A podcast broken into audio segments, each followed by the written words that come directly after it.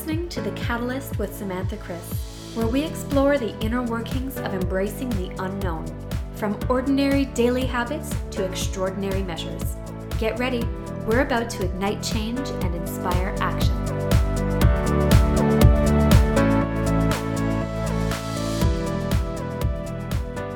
Welcome back, everyone. I am your host, Samantha Chris, and with me today is Heather Rider. She's an anxiety coach and imposter syndrome educator who personally overcame high functioning anxiety and imposter syndrome while working in a demanding tech job. She works with clients from all over the world who want to take a non traditional, holistic approach to healing anxiety.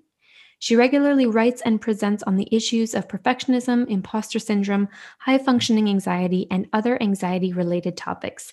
Heather, welcome to the show. Oh, hi, Samantha. It's great to chat with you today. It's great to have you, and it's especially great to have you as this is the first week of the year. And I feel like many people are going back to work after the holidays, kind of feeling maybe a little exhausted before they even begin. I definitely think so, right? I mean, here we are at the beginning of 2021, and we've been in this pandemic now for almost a year. And we didn't think, I will say for the, I'll say for most people, we didn't think this was going to continue on this way. So, you know, at this time of year when we want to have so much hope and looking forward, um, that is true for so many people. But at the same time, we just continue to be in this unknown and that is exhausting. It is. And I mean, pandemic aside, which I don't even know if anyone can fully put it too far out of their purview, but before we hit record, you shared that one in four Americans view their job as the most stressful part of their life. And you also mentioned that you want to change the cultural belief that stress and anxiety are an acceptable and normal part of business. So I want to start there because you know, the pandemic has for sure added a lot of stress, but the reality is uh, work is stressful enough as, you know, on its own, as it seems. And so, how That's can true. we, yeah, how do we change that belief? Well, you know, when we think about these phrases, uh, you know, I'm an American, so I you may have listeners from all over, but there's these phrases that I hear a lot that is rise and grind mm. or hustle, just the word hustle alone. And I hate those phrases because that just perpetuates that it's okay to wake up in the morning and just slave yourself to death, right? Mm-hmm. That you mm-hmm. just, that work has to be a grind or that you have to push, push, push, right? That's what hustle means to me. And there's that other expression work hard, play hard. You know, all of those have this like forceful element to them that just lets people think that it's okay to constantly be working. And then if you're not working then when you're having fun that should be you know hard too. Like you should be going all out all the time. Right. And so it's just become this ingrained th- thing in society where um, it's thought of you know that if you're not pushing yourself really hard a slacker and that you're not going to be successful. So i mean it seems that it goes even deeper than cultural beliefs and workplace culture, and that it really starts with the individual. And that if we are going to shift our perspective to how we view stress, how we view anxiety, or how we view burnout, even, that we need to make a few subtle shifts, um, starting with our inner dialogue. Yes, I love that you just said said that. So the inner dialogue that we all have, right? That people will, you know, kind of think, oh, I don't talk to myself, sort of thing, or that's like a frowned upon thing to even say. The, the reality is we have an internal dialogue or even you know sort of monologue that's going through our heads at all times and i like to sort of describe it this way is there's often what i i think of as like layers of thought right? Because humans are incredibly intelligent and complex. And so we can have our focus on one thing, but then there's this stream of consciousness behind that, this this other dialogue that's going on with ourself. Mm. And so oftentimes that inner voice or that inner dialogue is what I call the inner critic because it is that voice is often saying mean things to us and we don't even notice it because we have these multi-layer thoughts going on and so it can be really hard to even recognize that we are talking to ourselves and saying things to ourselves about ourselves. Right. And that, yeah, and that those things that we're saying are not productive and helpful, but that they're also harmful often. So, in the clients that you work with, do you think it's fair to say that the majority of the stress and anxiety we feel associated to work is actually self imposed? Or do you think that it really is coming from the workplace? Well, that's an interesting question because I mean, it's hard to make a sweeping generalization, right? Because there are people who obviously work in really toxic environments, mm and we mm-hmm. can't discount that. But putting that aside, that's probably not the majority of workplaces. And so, whenever we're in given situations, it is this pressure that we put on ourselves and perfectionism. Um, by the way, I happen to work with very high achievers, really goal oriented people. So, the anxiety work that I'm doing with them often they have high functioning anxiety, which is what I personally overcame. It's sort of a hidden anxiety. And so our perspective and perception of the world is what we are responding to and where that dialogue comes from. So our relationship with work often is coming from our past experiences and the things that have shaped us and molded us and those are the reasons that we have that inner critic that is happening and that's the reason that we are striving for you know quote unquote perfect in our job or in our personal lives as well. So um, i want to take the blame i guess out of the work environment really and bring it back to like our core self and our core beliefs. I know we have a lot of high performers that listen to this show and what I find really interesting about your story is that, you know, you mentioned that you overcame it yourself personally, but that you actually didn't know you had anxiety at first because what you thought anxiety looked like didn't actually fit what you were experiencing. So, how did you come to understand what was actually going on? Yeah, that's a great question. And oftentimes, um, I will say the people that I work with, um, they don't know that they have high functioning anxiety either. So, as I mentioned, high functioning anxiety can be thought of as hidden. And I will tell you this a lot of what I'm saying is in retrospect, right? Because when I was in the middle of it, I didn't know what I was grappling with. I, looking back, I probably had anxiety for at least 10 years. And I was like I mentioned, very goal oriented, high achiever. You know, I had a master's degree in my mid 20s. I live in Austin, Texas. I used to work in technology.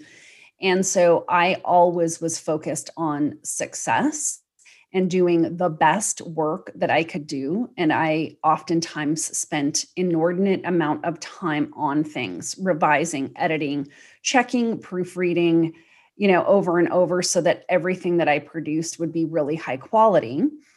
And uh and I and I want to even put this in the frame of work or even school if somebody is in graduate school that's listening because everything that I produced was so stellar I would get feedback about the work that I produced and how good it was. And mm-hmm. all that did was like feed the machine where I would think that I would have to keep operating that way. And and looking back and not realizing that I had anxiety I I'm not sure what I thought anxiety looked like I will say that. I I think that I probably thought it was people having uh, panic attacks all of the time, people who were shaky, people who weren't able to work. I don't know what I thought it was, but I didn't think that I had it because that I wasn't any of those things. And that's why it's called high functioning anxiety because I was extremely high functioning and this is true for me and others. People who have high functioning anxiety generally look extremely calm to an outsider. Interesting. And I would hear that a lot. Like, Heather, you look really calm. Uh, but I wasn't on the inside. That's not how I felt on the inside. So how did you learn to to manage it, to overcome it? Yeah, well, uh, I didn't I didn't learn uh, to overcome it. Unfortunately, um, this is very true with people who have anxiety you're operating under stress hormones and you know stress chemicals in your body and i was doing that for so long that eventually i got very sick i had a severe autoimmune reaction mm-hmm. and it was kind of the brick upside my head um, because I couldn't keep functioning the way that I was functioning, and my health took a priority over other things. And so, uh, the very short story is when I started to focus on healing my physical body. That's when I actually got the emotional healing that I didn't know that I needed. And I started to take a very holistic approach to healing myself. I sort of gave up on Western medicine, and that's a whole nother conversation. And so when I started to try some things that were, you know, out of the mainstream or not normal, that really opened me up to like different ways of thinking that I had never approached before. And so all of the old Heather kind of started to break down and I became a different person. Uh, I was sick for over a year, by the way. So I'm, you know, compressing the story. It was definitely a journey and process, yeah. but it was actually after my physical body was healed that I looked back and realized that I had anxiety when I didn't have it anymore. And what was that realization like? Oh my gosh. I mean, it was really profound um, to have a name for something thing. Uh, you know, I suffered from imposter syndrome too, and I accessed that a lot quicker because of a Google search that I did. but you know, to to like realize that something has a name and that other people feel the way that you feel um, is really, I don't know, it's um, I guess comforting.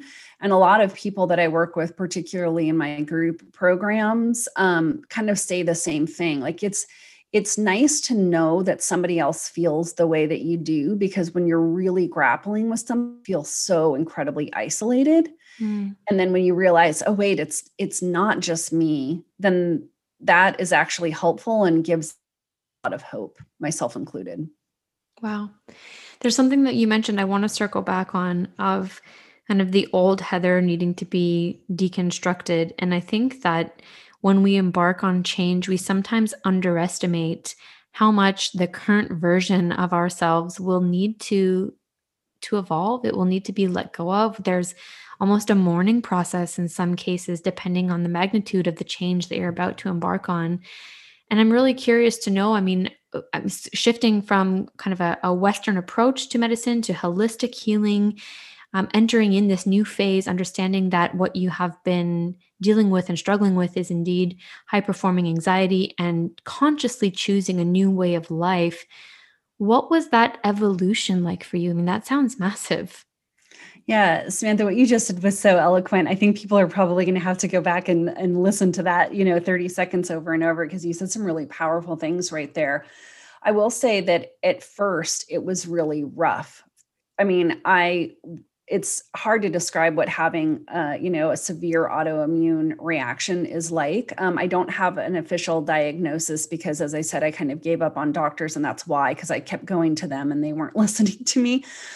And so i mean it it was literally physically painful at times but as this sort of old heather was breaking down um, it was extremely emotional. But then mm-hmm. when i started to get better I started to get a lot of feedback from people, particularly at work, about how I was, you know, quote unquote, showing up in the world. And that was uh, really telling to me because people were coming to me, I guess, not exactly for advice, but they would make comments about how uh, sort of hopeful I was, how much gratitude I was, how uh, my perspective was really positive.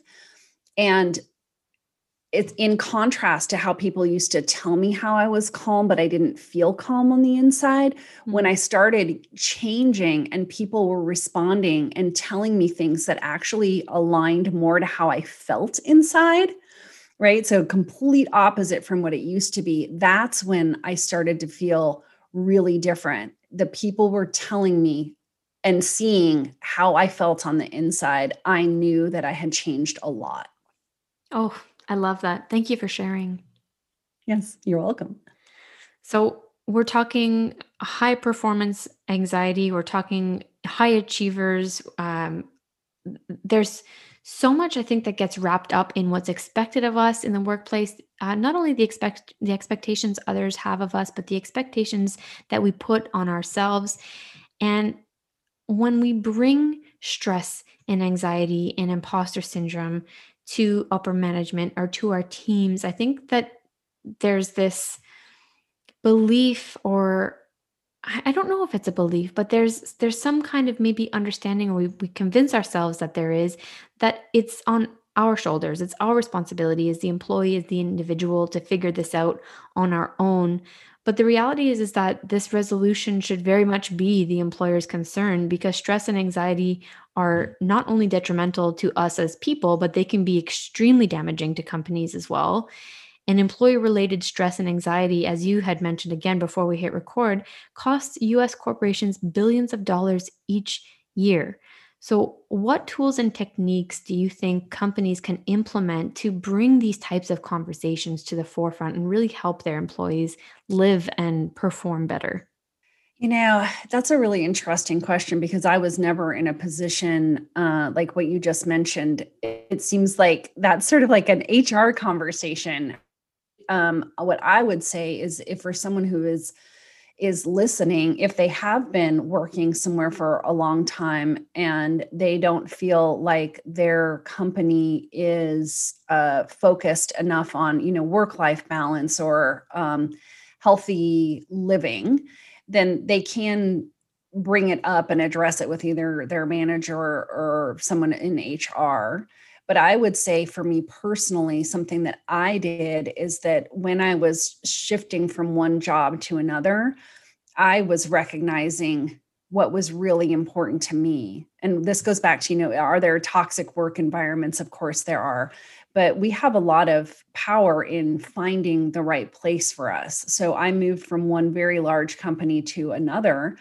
And I was purposely looking for a place that was known for allowing their uh, employees to work a reasonable amount of hours. So, shifting from a place where it was not unusual for people to work 65, 70 hours a week into moving to a company that was more along the lines of 40, 45 uh, hours a week where people were actually leaving at 5 or 5:30 right so there was things that i was looking for that would let me know that the company valued employees and of course when you know you're interviewing there's lots of ways to ask the appropriate questions you know that sort of veiled sort of questions that you can ask it's a little bit of a game but it's like looking place where you know they don't want you to you know metaphorically or physically just strain yourself to the point where you can't be physically or mentally healthy because of what they expect from you mm.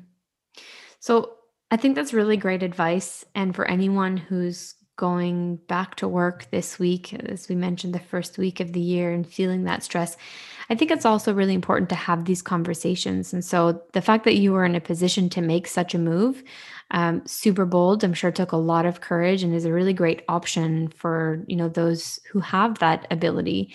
But for those who may not be able at this point in time to switch careers or to switch employers, I think it's still really important to be able to vocalize when we're reaching the point where stress is no longer manageable, where anxiety has become something that we uh, feel has has taken over our lives and these types of conversations you know like no one's really initiating them in the workplace. And so i think there is a responsibility. And as you mentioned the more we talk about things the more we realize it's not so lonely. We've got other people who might be able to relate and who are living through some of the same things or feeling some of the same emotions. I agree. Uh, and yeah, you're definitely added another layer to what I said. Um, I do feel fortunate that, you know, I like I mentioned, live in Austin and and I used to work in technology. And so there happened to be a, an abundance of jobs here right now. So I don't take that for granted that I did have the opportunity to leave. But your comment has me thinking about a client who, when she started working with me, oh my gosh, she was probably working anywhere from 12 to 14 hours a day. And by the time we were done, she was purposely putting uh, vacation on her calendars, purposely taking some Fridays off, these things that she had never been able to do before. And she didn't leave her job. She did what you just said. She recognized these patterns and ways of being, and she talked to her boss and said, you know, I I need to make a change. This isn't healthy. I'm not seeing my two year old enough. And her boss acknowledged and recognized that it was a culture that was going on mm. there that wasn't really healthy and a number of them sort of banded together there were all a bunch of overworkers and they all recognized yeah let's help each other out here because we all sort of do this and let's change together as a group so part of this is just a conversation because you don't know what someone else is thinking a lot of the time, right? Until you ask, and there could be somebody else who's thinking the exact same thing you are and wanting change. Absolutely. It reminds me of one of the things one of my coaches told me right before the holidays is that there's nothing a conversation can't fix. And I think we, especially if we're caught on the trap or in the loop of stress and anxiety, we build these conversations to be much scarier than they actually are and you know they may not always go as as according to plan but having them is a lot less scary uh, than the idea that we build up of having these types of conversations of oh goodness how am i going to tell my boss that i feel overworked and overstretched? Um, and it's you know i it actually reminds me of a boss that i had that i respect so much and she's taught me so much. I when i joined her team she said to me sam I am going to push you harder than you've ever been pushed. And I'm going to need you to tell me when is enough is enough because there's going to be things coming at you, projects coming at you, deadlines coming at you. And unless you tell me you can't, I'm going to assume that you can. And it put the responsibility on me to say, to put my hand up when I couldn't, you know, fathom taking on another project. But it also opened the door to two way dialogue of this is someone, this is a boss a manager who cares about my well-being who's willing to hear you know when i'll need a break. Yeah that sounds like a really great boss that that person really wanted you to succeed and thrive but uh, was also acknowledging that you have boundaries and trusting that you were going to be able to express those absolutely speaking of being able to kind of make that transition, ex- express ourselves to move away from this place of stress and anxiousness into a place of feeling like we're in a little more control of our lives, of our calendars, of how we're feeling. You have an upcoming course, Transform Anxiety to Joy. Can you tell us a little bit more about it? Oh, absolutely. It's a 8-week group program. Uh, it's virtual, it's live. We meet once a week for about an hour and 15 minutes. And I designed this program through working with so many people and seeing patterns emerge. And I thought I can make a group program out of this because I'm seeing so many commonalities in my one on one clients. And so I just help people figure out how to learn the secret about why they are often triggered uh, without even realizing why uh, I help them with a lot of easy to use techniques for when they are emotionally overwhelmed or spiraling. And that inner critic that you and I talked about, uh, I teach them ways that they can recognize when that inner critic, critic is talking and how to uh, get that inner critic to be quiet. Um, so, those are just some of the things that we cover in that program. Oh, awesome. Do you touch on perfectionism in that course?